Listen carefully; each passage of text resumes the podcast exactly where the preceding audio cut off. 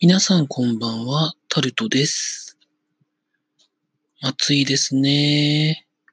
が、毎日のようにいろんな人と話す話になっている今日この頃なんですが、皆さん疲れてらっしゃいませんでしょうか ?7 月19日でございます。いろいろまあ思うことはあるんですけれども、日中外に出てる時にですね、水分補給をしなきゃいけないということがありまして、ただですね、その水分を買うときに自動販売機で買うか、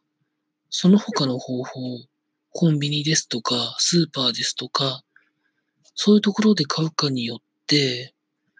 その水分にどのくらいお金を使ってるかっていうのがですね、わかるときとわからないときがありますよね。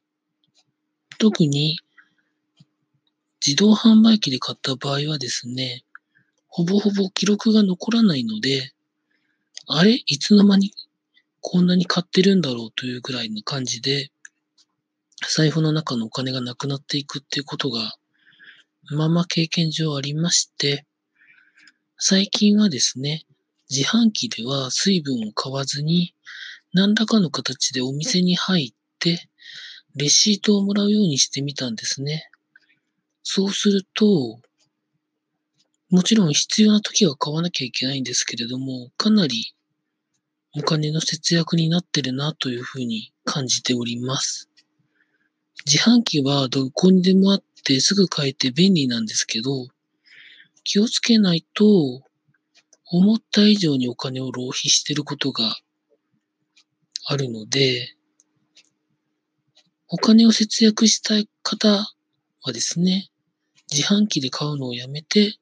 お店で買うようにして、どのくらい使ってるか意識して買った方がいいと思うな、というふうなことを、こう最近考えておりました。というところでですね、まあ、ただあの熱中症が怖いので、もうどうしようもないときは、自販機で水なり、その、清涼飲料水のなんか、まあ商品名で言うとポカリスエット的なものをですね、買って飲んでいただければとは思うんですけれども、そうじゃない場合は、自販機は避けた方がいいかもしれません。というところでここまでお送りするのはタルトでした。ありがとうございました。